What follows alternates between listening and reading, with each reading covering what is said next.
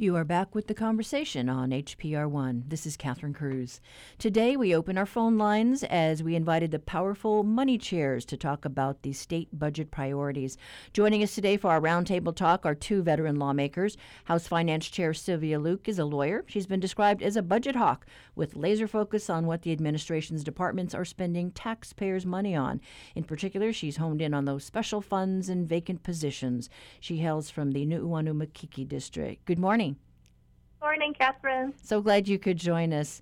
Uh, also joining us by phone is Senator Donovan Dela Cruz, chair of the Ways and Means Committee. He hails from Wahiawa and has the added experience with city government. He served as Honolulu City Council chair in 2003, said to be the youngest member elected to that pivotal spot. Good morning, Chair Dela Cruz. Good morning. I, I'm so glad that you were able to carve out time because I know even though you folks are, are in recess, you are still working very hard uh, to figure out you know what's coming down the pike. You know, Chair Luke, give us your assessment of the spending plan that you voted on last week. Um, so you know, uh, first and foremost, um, Catherine, I just wanted to thank um, the residents of Hawaii. Um, uh, you know, um, we do uh, assessment of what's going on um, nationally, and Hawaii is in a situation that it is in um, with um, very little COVID cases and um, uh, our hospitals and clinics not being overrun with a lot of the patients because of the people. Nationally, what we have seen is a lot of, um, you know, their citizens and residents are not listening to um, state and county governments when we're when they're recommending social distancing and wearing masks, and you know, there's a lot of um, protests, and um, you know, a lot of the depart the uh, governments are having very difficult time in managing. And you know, I just spoke to somebody in Seattle this morning, and they continue to have um, cases. Um, and uh, as you know, you know Seattle is Seattle, and the Bay Area was uh, where everything started for the United States. So you would think they would be the ones um, um, curtailed at this point, but they're still seeing spikes, and you know we feel really badly for them. So you know, just as a way of reflection, I just wanted to thank all the residents and the listeners because it's because of you know small gestures like uh, such as um, social distancing and wearing a mask. It's not for your protection, but it's for the protection of others, and it's it's our way of showing uh, consideration and uh, compassion for others. So you just we're just so thankful uh, for everybody's cooperation. Right, and, and that is a good point to make because we things could have been worse, and we have a budget that you folks are trying to. Uh, you know, hone down and hold to, but we Correct. there's still a lot unknown out there. Yeah, exactly. And so just to kind of um, just briefly touch upon the budget, um, you know, I just wanted to thank the governor and um, Senator Dela Cruz and the members of the legislature and the departments. I know it's a really difficult time, and you know this is not something that anyone could have foreseen. And the budget that we passed um, last week, uh, we wish it was a different circumstances, um, but you know, we had to make um, tremendous amount of vacancy cuts. So one of the things that we wanted to make sure is that, um, you know, the vacancies and programs um, such as, you know, um, things for uh, kupuna children, um, um, much needed services are not cut as initially thought we needed to do. So we, um, you know, we looked at a lot of vacancy positions uh, to make sure that uh, critical services are not cut. We should point out that uh, just about a month or so ago, you know, the governor expressed some concern that he might have to furlough workers or, or cut pay. And we know that uh, you folks were able to avert that. Um, uh, Chair Dela Cruz, you want to weigh in on this? Yeah, so, you know, I just want to echo some of the comments made by Chair Luke that, you know, because people are, are adhering to, to the governor's recommendations, we, we are in a better situation because we're not spending um, some monies having to deal with these the, the either enforcement or having to deal with a, a health crisis. So that has actually helped us um, save money and refocus money to, to critical needs and safety net services that that uh, people really need right now. Um, because of tourism being so basic at, at zero, uh, we, we've lost a lot of TAT and a lot of GET spending. And so we, are going to have to look at uh, new ways of creating revenue. Uh, we need we need new jobs, new types of jobs that are outside of the tourism sector, and we're also going to have to look at a new way of how we're going to go, keep going with tourism. You know, there's some talk about travel bubbles, and if we can start to communicate with uh, places like Korea and Japan and limit travel to those areas where testing is going to be something that is part of the process, that that's one way we, we could probably start to at least open up parts of the economy. Now, you folks are waiting to see what the Council of Revenues is going to forecast because we just, you know, we don't know what it's going to be like for the next couple of months here. Yeah, so, you know, we, we one of the numbers that the governor had had presented to the to the legislature was a negative uh, 16% for fiscal year 21, and that actually right now may seem quite optimistic. In talking to some economists, uh, both within and outside of government, that that number will probably even go lower, which means there's going to be less revenue for us. Uh, at, at, our last hearing, uh, the DOTAX director projected maybe 300 million dollars coming in uh, to, for the May report. So that's all collections of April. It costs about 677 million dollars to operate our state government monthly. So that's a big loss. We're talking about over half of the revenues we need are not coming in to operate government. So that's where we're going to have to be a lot smarter on how we're going to move forward. And Catherine, if I could add, um, the the the recess period that we're in right now is really for um, the legislature and the governor to um, have a, a, have a plan uh, for the next step forward. So, um, as you know, um, Department of Transportation is looking at thermal scanning. Department of Health is now at a point in working with the um, the University of Hawaii to get about 300 contact tracers out. So we are at that stage where um, you know it couples really well with reopening of um, our economy um, not necessarily the air travel economy, but internally within the state, our economy.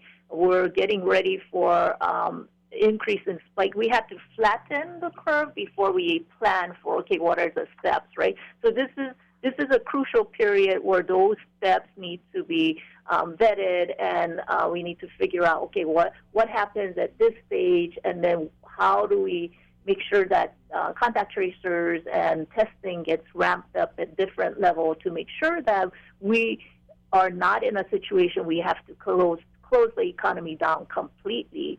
Um, so the the council on revenues um, coming up uh, on May 28th is not going to tell us anything different than what we already know. The economy is in bad shape, and we're going to be in a bad shape for probably two years. And so this this time period is really for us to um, the, to hone down some of the necessary things that we need to do.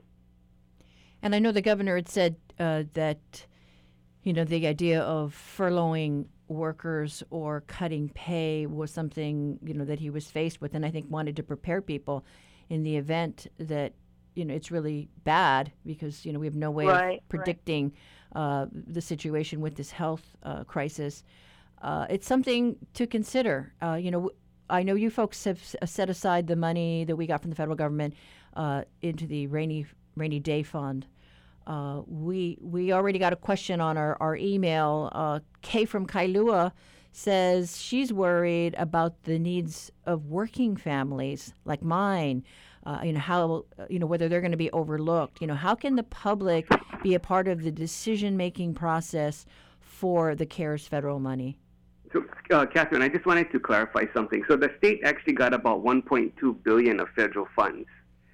Um, 600 almost 600 million of that has been either is, is budgeted and is being uh, where departments and the counties can now spend that for for basic needs, economic development, um, help any kind of financial assistance. That that's been out. So a little more than half is what's now in the rainy day fund. So as Chair Luke had suggested, we can it gives us time to be a lot more strategic, work with the administration, have conversations in in the legislature and the community. When we come back on June 15th, you know, we're go- we're going to still have our, our public hearing process so that we can have input from from communities. But these three weeks are critical because legislator, legislators um, can go back to their communities and get more input so that they can have they can offer that to to the money committee so that we can make the best decisions possible. Right. So, Catherine, so um, one of the requirements that the federal government set was that the money that went to the state treasury, um, as um, Chair Dela Cruz stated, the $1.25 billion had to be divided between what goes to state specific, which is 55%. So that's about $680 million just to round up. And the 45% had to go to counties. And we had discussion, extensive discussion with all the counties. And one of the uh, consistent message was the state needs to take care of unemployment benefits, SNAP benefits, um, um, things that are on statewide level, and the counties felt that they're in a better position to take care of uh, specific, um, um, uh, you know, food, um, food, rent, subsidy needs, um, you know, nonprofit needs of their own individual island. So, for instance, you know, the the uh, so what we have received is out of the 45%, uh, which is about $560 million that went directly to the counties already or will be going to the counties. About 200 million out of the 500 is going for specific needs to take care of the needs of um, uh, of individuals and family members, including rent subsidies, um, food subsidies, um, business subsidies, um,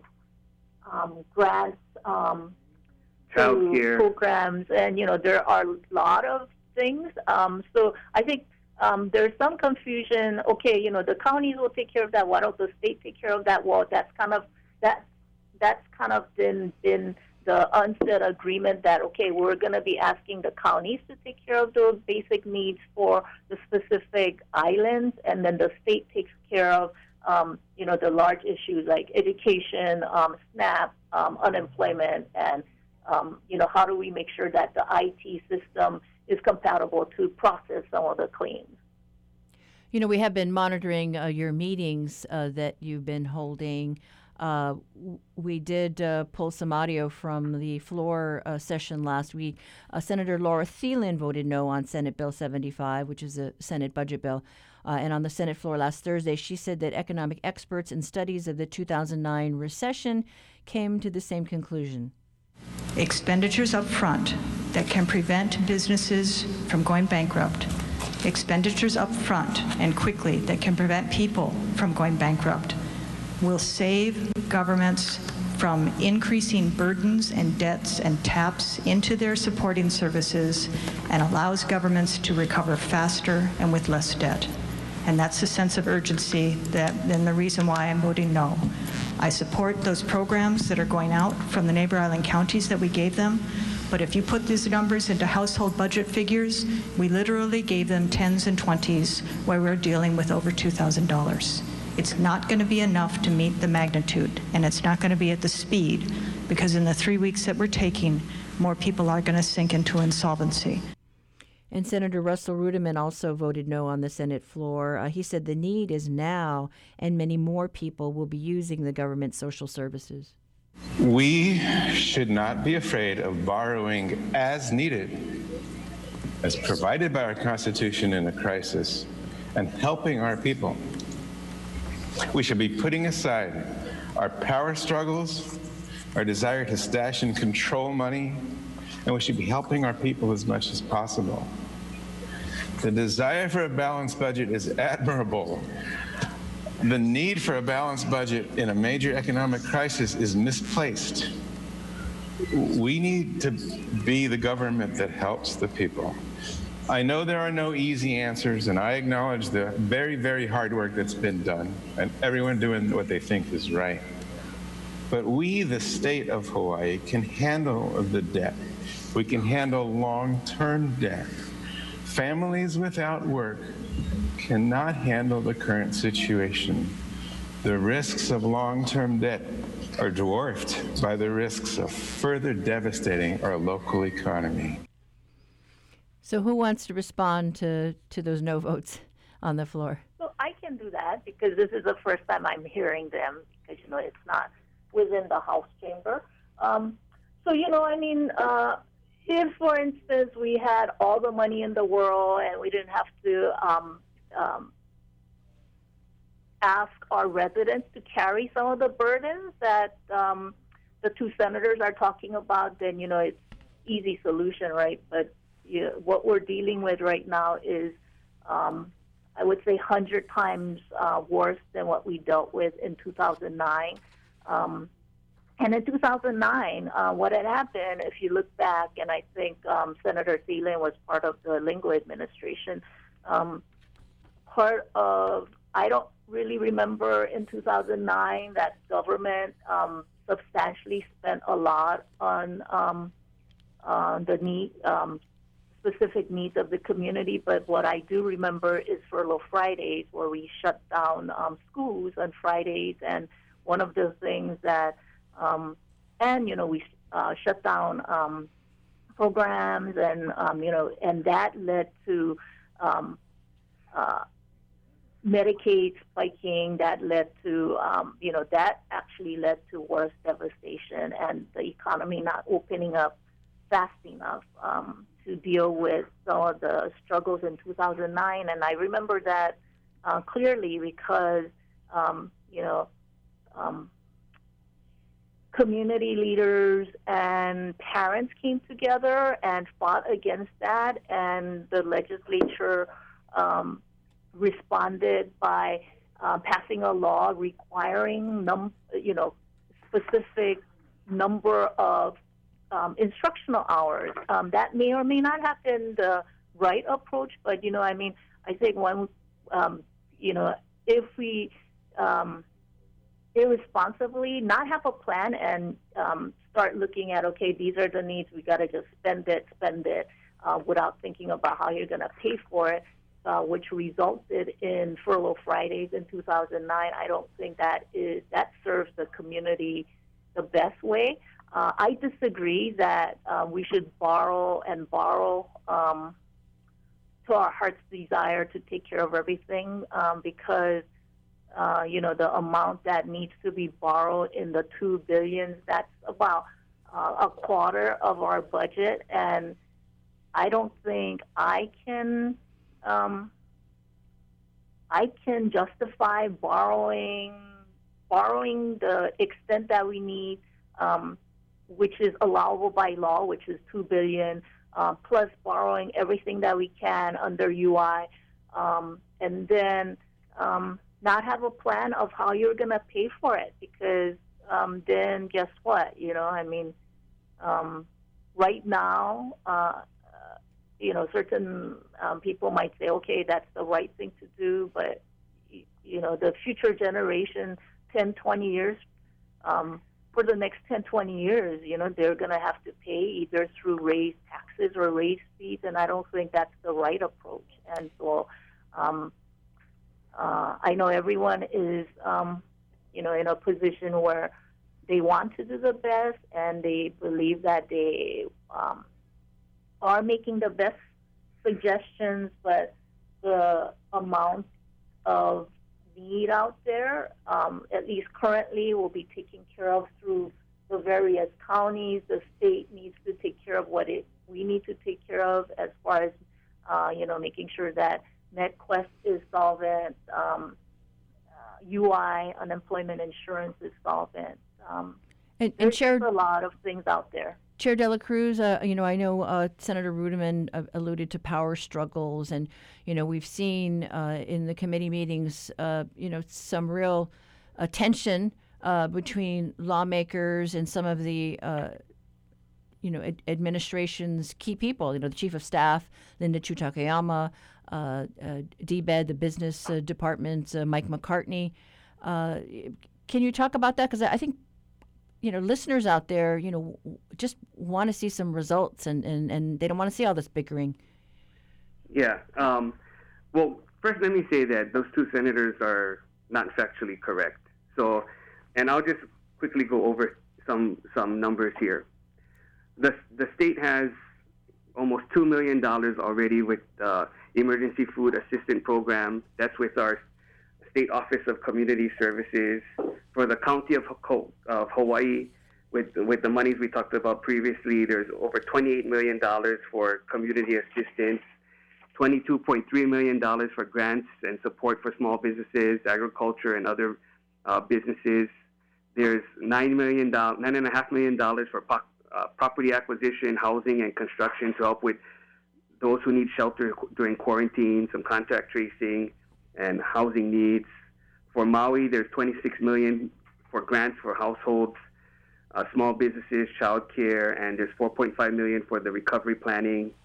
Uh, for City and County of Honolulu, there's 166 million for grants for households and small businesses and childcare, 25 million dollars for household hardship relief fund program, and there's also a small business relief recovery program that the City and County of Honolulu has that covers up to $10,000 of expenses. And for the County of Kauai, there's uh, $1.5 million for food distribution, $2.2 million for mental health and domestic violence prevention, prevention and $3 million for small business loans and other support, uh, as well as $330,000 for nonprofit food uh, support.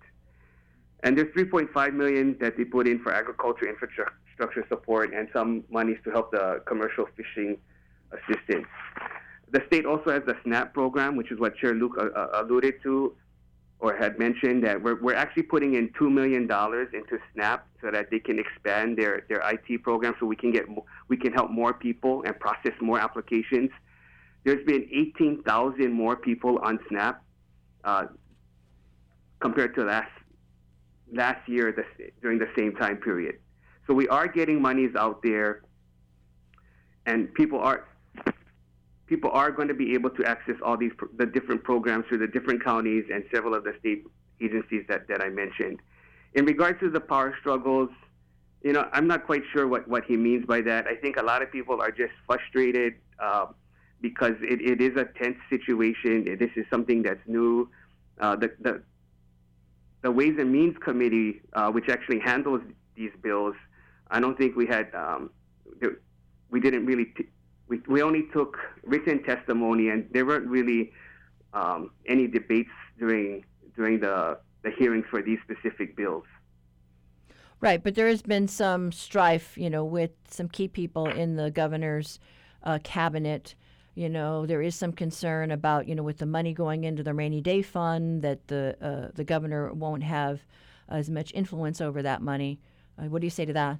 No, I mean, like, like Chair Luke had mentioned, we're working with the administration and the counties.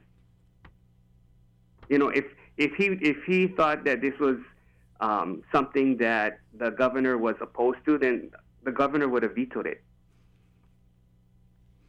Okay, well, you are, uh, if you're just joining us uh, here on the conversation, we're talking about the state budget that was passed by the legislature uh, in a very abbreviated legislative session due to the COVID uh, health crisis. Uh, you can join our discussion by calling 1 877 941 3689. Stay with us. We'll be right back after a short break. Support for Hawaii Public Radio comes from the Hawaii Community Foundation, a philanthropic organization working to address the impact of COVID 19. Learn more about the Hawaii Resilience Fund at hawaiicommunityfoundation.org. Tune in to HPR One on Saturday night as we debut Blue Note virtually live performances from the Blue Note Hawaii stage. We kick it off with Henry Kapono and his band celebrating the timeless classic songs of the legendary duo Cecilio and Kapono. We'll hear beloved songs from Henry's career which have become anthems for the people of Hawaii. That's this Saturday at 6 p.m. Tune in to HPR One or listen on your smart speaker.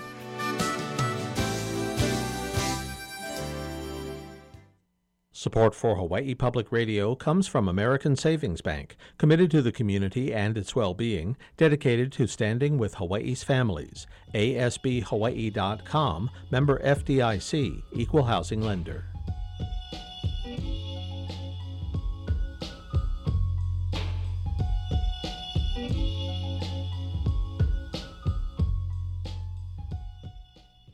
You are back with the conversation on Hawaii Public Radio. This is Catherine Cruz. You know, Senator uh, Sylvia Luke, I mean, sorry, Representative Sylvia Luke, uh, I don't know if you, you want to. Yes, if you uh, uh, want to address some of the, the friction uh, that uh, we've seen uh, of late with the governor's uh, cabinet and some of the lawmakers. Oh, um, uh, you know, uh, just to address that, I just feel that um, we have never seen such cooperation between the governor's office and um, the legislature. I um, uh, meet with the governor on a regular basis, um, on a weekly basis, and we have significant amount of coordination and um, you know, um, and um, several members of the legislature um, uh, do many, um, um, you know, surprisingly, administrative functions for the governor um, because, you know, what we have told him is this is a time for all hands on deck and we have to um, take our legislative hat off and we have to, you know, just be available. And, you know, I mean, um, um, and Senator Dela Cruz agrees with me as well that, you know, if they can use us as, um, as, uh, uh, a way to help communicate things with the department, you know, work things in a more uh, cohesive and collaborative way. And, you know, if we can help out um, communicating with the mayors, we are uh, doing that. So, um, you know, this is a time where things are a lot more challenging, a lot more stressful, and this is where we have to just figure out a way to work together. Yeah, you know, Catherine, one thing I do want to point out is that because of the kind of cooperation and because everyone is, is really working hard to, to make sure that we can build consensus quickly, we were able to avoid conference. So all of the bills that we passed, um, none of those bills went to conference because of the because of the amount because of the amount of commu- communication that's occurring between the House, the Senate, and, and the governor's office. The Yeah. other, and also what, what Chair Luke um, she she and the speaker have worked really hard in regards to making sure that UI can get can get up and running. Uh, the COVID committee, I think, has done um, as much as it can to really help with the screening and verification process at the airport and to help with the quarantine. So, as she mentioned, it's all, it's all hands on deck. It's, it's just unfortunate that some people, um, you know, they, they may want to throw stones, but they're not you know, we welcome their help, and we wish that we would see them more, and, and so that we can try to accomplish more. Um, but there's there's more to be done, so I, I do hope that they participate. And Chair Luke, you yourself have gone down there uh, to volunteer to help with the unemployment claims. How's that going? Um, we just wanted to just thank um, all the um, volunteers at the unemployment office and the um, the, the employees at the uh, unemployment office. I mean, if we, I can think of essential workers. They're they are they are the real essential workers. So about um, three four weeks ago, we um, asked the governor if we can just take the lead in setting up. Um, 200 workstations at the convention center. I know initially they were looking at around 20, and um, I told the governor that the math doesn't work. Um, you know, with they need a lot more help um, than initially um, uh, suspected. So we were able to get about 200 workstations um, plus 200 additional lines. Um, so some of the issues that we have heard about a month ago, where people couldn't get on to file their weekly verification and to file a claim or talk to individuals. Um, that has been reduced. We still continue to have issues. Um, so after this call, I am planning to go down just to um, uh, check because you know this is a situation where we can't just help set it up and go, okay, you know, you guys are on your own. We have to just constantly figure out, okay, where are some of the um, backlogs we need to troubleshoot and how we can help. Um, but you know, I mean, um, there's so many people at the unemployment office that I just want to thank. I mean, you know, there's Babs and um, Stacy and um, um, and then Annie and um, uh, Laurie. I mean, they really some of these folks um, are on loan from different departments, and they're just there from 6:30 in the morning, and they leave at eight, and they come on Saturday. They were there yesterday. Uh, I've been going down. Um, you know, a few senators are going down. You know, some of the uh, representatives, including um, Lisa Kitagawa, Aaron Johanson, Stacy Eli, um, Nadine Nakamura from um, various islands um, have been coming down. Mark Nakashima, bunch of them are going down, just manually processing and answering calls. So I just feel very, um, you know, thankful that um, you know these people are willing to come to a large gathering. You know, when social distancing is required, and you know we're not supposed to have, we're supposed to restrict ourselves. Um, but you know, these people are coming to the convention center on a daily basis, um, fielding some of these calls and um, processing, manual processing. We Um, should- very thankful. Yes, we should most definitely uh, uh, thank the public servants that are out there. You know, many underpaid and overworked, and the caseload is just, you know, astronomical at this time. So, Exactly. uh, absolutely should give uh, those government employees uh, some credit. And between HGEA, so HGEA did a lot in um, organizing their members to volunteer. So between HGEA, HSTA, there are a number of teachers, in addition to their um, online distance learning um, um, issues. They come and they volunteer, and then they go home, grade papers, what they need to do. I mean, a bunch of teachers are there. Um, people with UPA are there. So those three unions have really stepped up and gave us a lot of uh, workers, volunteer workers. So in total, we had about 600 volunteers who got trained up. We do have a call coming in. Barry from Nuuanu, you have a question or comment? Yes, thank you, Catherine, for taking my call. Uh, I'd like to know there are three or four large projects that are still pending. It's all private money. This would be the cold water to refrigerate and give power to downtown larger buildings. This would be the Costco $160 million investment in agriculture. And finally, TMT. Why are these projects not being fast tracked? and this would take to the economy somewhere between 1.5 to 2 billion dollars in non-federal, non-state money.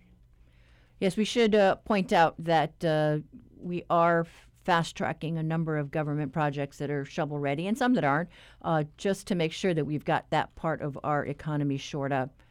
Uh, so I don't know, uh, Chair Dela Cruz, do you want to take this? Yeah, so in regards to the Costco project, I mean, that's in my district. We've been working a lot with Costco.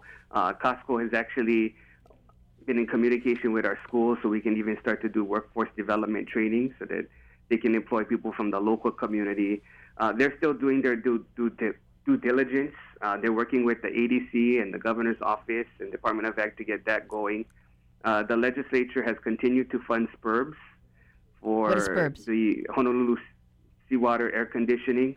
Um, so a lot of those things really, you know, the government can help, but we need private sector to um, to also let us know what we can do to to expedite some of these projects. It has to be a partnership. It just can't be government funding everything because we we don't have um, unlimited amount of funds, and as you can tell from earlier conversations, there's lots of competition for those funds. So it's really going to have to be about partnerships. Yeah, you've been a big advocate of public private partnerships, and it seems to me that we need those now more than ever. Oh, definitely. Um, and so that's as we talk within the next three weeks about recovery efforts and what kind of statute, we may have to consider. Um, maybe for prisons, maybe for 21st century schools. Uh, you know, we, we have to be really open so that we can uh, leverage our funding and better and get maximum benefit. On the 21st century schools, there was that project on the books that DOE had with the uh, 690 Pohukaina. Uh, and uh, from what I understand, that was not funded. What's the reason for that? Uh, well, one of the things that the legislature was considering this year was a a construction division uh, agency that would work with Department of Education. Part of the problem is that you know some of our agencies are not used to working with the private sector the way that in this new norm in regards to public-private partnerships. The bill is still is still alive, and that's something that um, we're still looking at at considering, and that way we can get school construction up a lot faster. We can look at underutilized properties that the Department of Education has, and hopefully do more public-private partnerships there. So it's really going to take it out of the Department of uh, Department of Education, so they can focus on education and more things like public-private partnership and school construction. Uh, we can leave it to to a different agency that that would be that their focus. And it's my understanding that uh, DOE is ramping up on the repair and maintenance backlog. That uh, you know they they've got I think a, a list of contractors uh, who uh, I think are already in the pool who they can uh, you know where they can push out those repair projects to because we just need to get going since the kids aren't in school and there's an opportunity there to to tackle those. Yeah, so the administration, I think the governor's in, in, in contact with the, all the different departments to look at projects that we can get up at so you see road construction, you see some construction at schools. All of those things will help spur the, econ- the economy. The more construction we have out there, that's going to infuse a lot more money into our communities. And Catherine, yes. if I could just um, add that, um, you know, in as much as there's focus on uh, fast tracking, uh, fast tracking is, you know, just because we're in a pandemic um, doesn't mean we um, fast track for the sake of fast tracking, we still need to follow, uh, you know, um, the EIS laws. We need to follow procurement, and there's things that are shovel ready um, that may not be. That mean you know we don't need to fast track. So you know we still need to um, be mindful that we have um, environmental laws and procurement and um, construction laws that we have to abide by, and we just want to um, just be cautious on that front. And there are plenty of projects out there that we can get um, done uh, without the um, without ignoring some of the uh, the environmental laws. Okay, and then uh, Senator Dela Cruz, I have to ask you because you took a lot of flack for the uh, for trying to fast track some of these private public partnerships with PLDC way back yeah, but, when. but fast tracking didn't mean that they would forego um, that kind of environmental review. You know, the the prob- the challenge is a lot of our agencies don't have the capabilities or the or the staff to know how to work with business. You know, um, or create these public-private partnerships. I do have to ask you because I think one project that you are supporting, and I think that's in the construction budget, uh, has to do with the judiciary complex up in your area. Yeah. Well, what's the justification for that? Well, I don't know if you've been to well, Wahiawa lately, can, but if oh. I can answer that. Um, so Wahiawa uh, Courthouse was something that was considered, uh, even um, you know the judiciary did consider that about um, I would say uh, eight years ago, and that was part of the budget um, eight years ago, and. Um, but then since then, um, other immediate needs came up, right? So the, the thing was Kona Courthouse needed um, a lot of funding. Um, so Kona Courthouse, which uh, cost about I think 80 million dollars, was relocating three courthouses into one, and then you know we had to think about um, other courthouses. So if the judiciary also had all the funding that it uh, would have liked, and you know they certainly would include you know the Maui renovation, um, even the family court in Honolulu and Waiawa, you know, it's all part of it. Um, so, but you know, Waiawa was on track about eight years ago, and then we never we were able to revisit only because there were more pressing needs. But you know, now that Kona Courthouse is done, you know, it's an opportunity for us to go and revisit some of the ones that uh, we left behind. Okay, and if I could, because I would like to talk about the neighbor islands. Real quick, real quick, yes. though, Catherine. One of the things I did want to mention is that the fact that if you go to where the courthouse and the, or the the new uh, complex is going to be, several buildings, unfortunately, got got um, they burned down recently, and so some of those offices they're they're homeless, and so that that it's part of a an effort to to not just house the the judiciary and, and help with with the Wahiawa courthouse, but it's some of the other state agencies that that were there that, especially for human services, they they don't have a home now because of because of the the fire. Okay, so the need is the need is there and, and larger. All right. Well, if we could uh, switch gears and head to the neighbor islands, I know Representative Nadine Nakamura of Kauai's North Shore voted yes on the Senate budget bill because of the support for the neighbor islands. Here's what she had to say on the House floor during the bill's third reading. SB 75 includes funding for the neighbor island counties that did not receive a direct care grant funding as Honolulu did. So this is critical for the neighbor islands and I know for Kauai, the Kauai team is looking at using these funds for response, recovery and resiliency and knowing that funds have to be spent by the end of the year, they're going to be looking strategically at addressing the needs of the community. So these funds are very much needed. So, what else can we say about what we're doing to help the neighbor island communities? I, I think I saw something recently that said, uh, as far as the impact with tourism, that Maui County uh, is is hurting very badly. Right.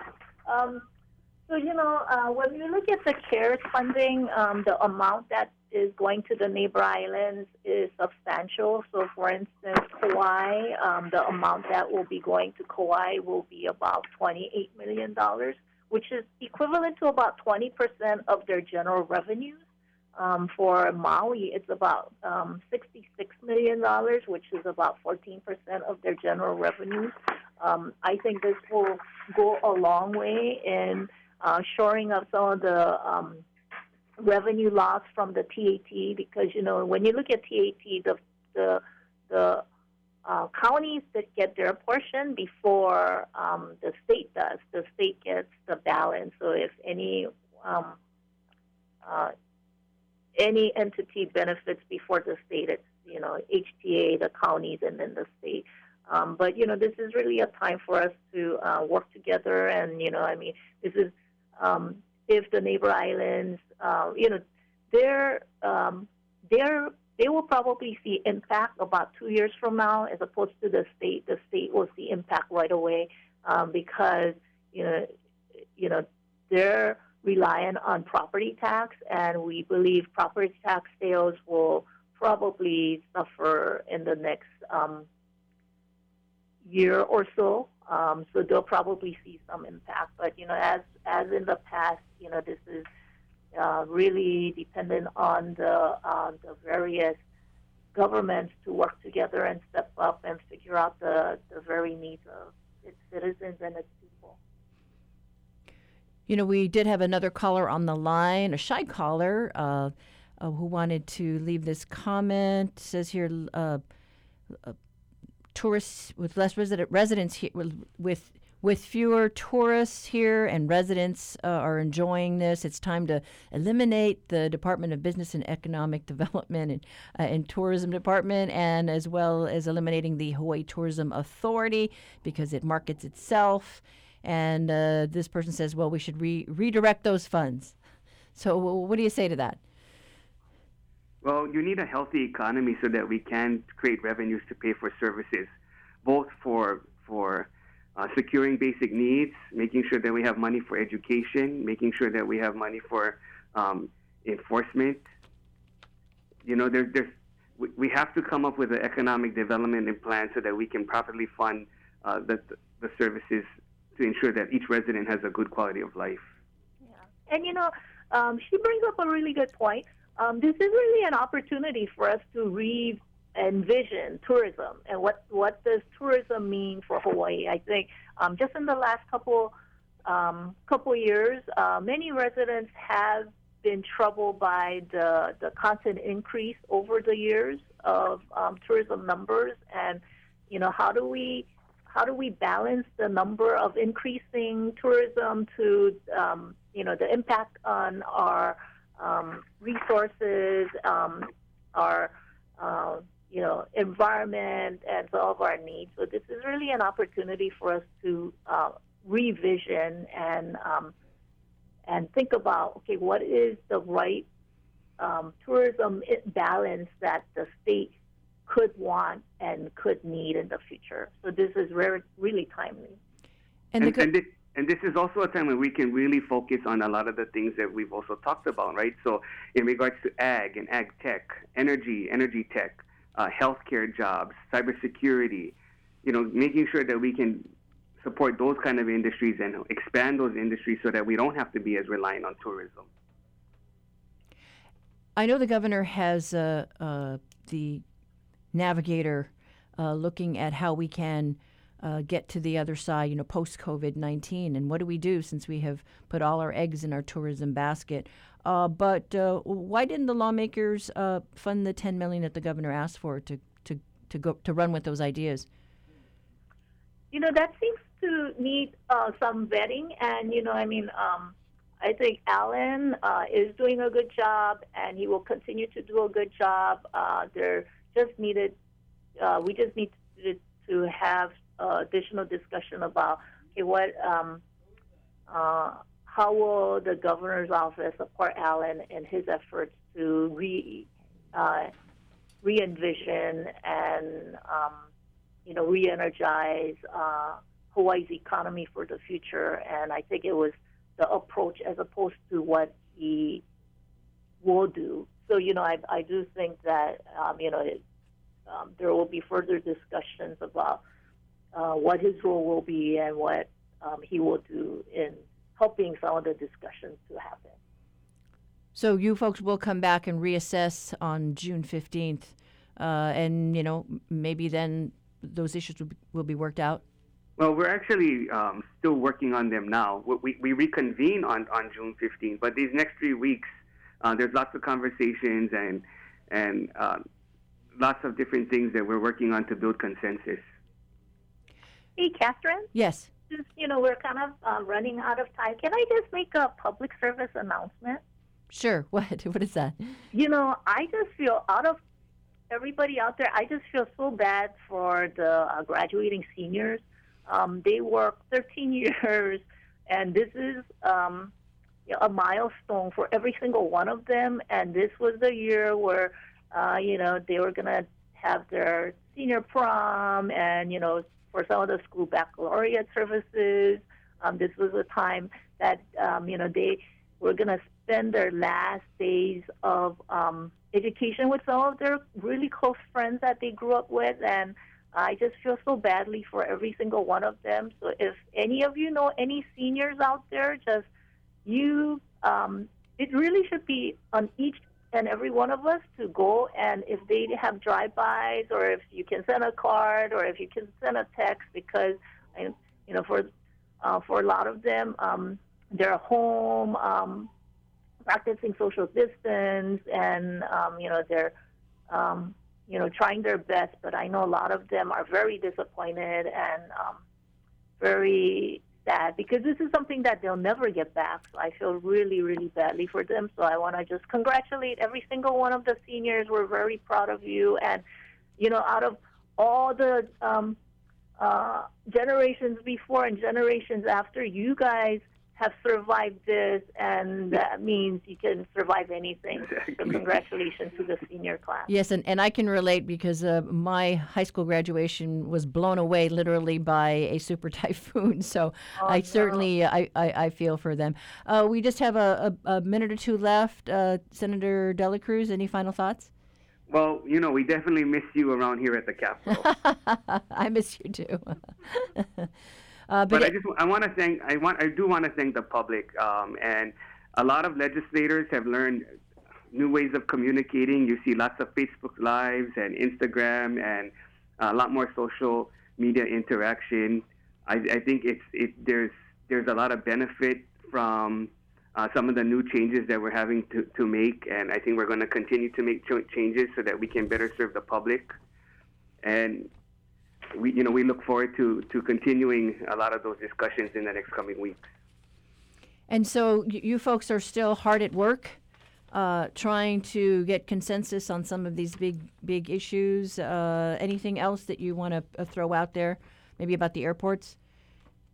Well, you know, we're continuing to work with the airports. Uh, they have new new forms so that when people come in, we can, they they we can get the information we need, not just for, for the current quarantine, but as Chair Luke had mentioned, contact tracing is going to be a major priority as we move forward.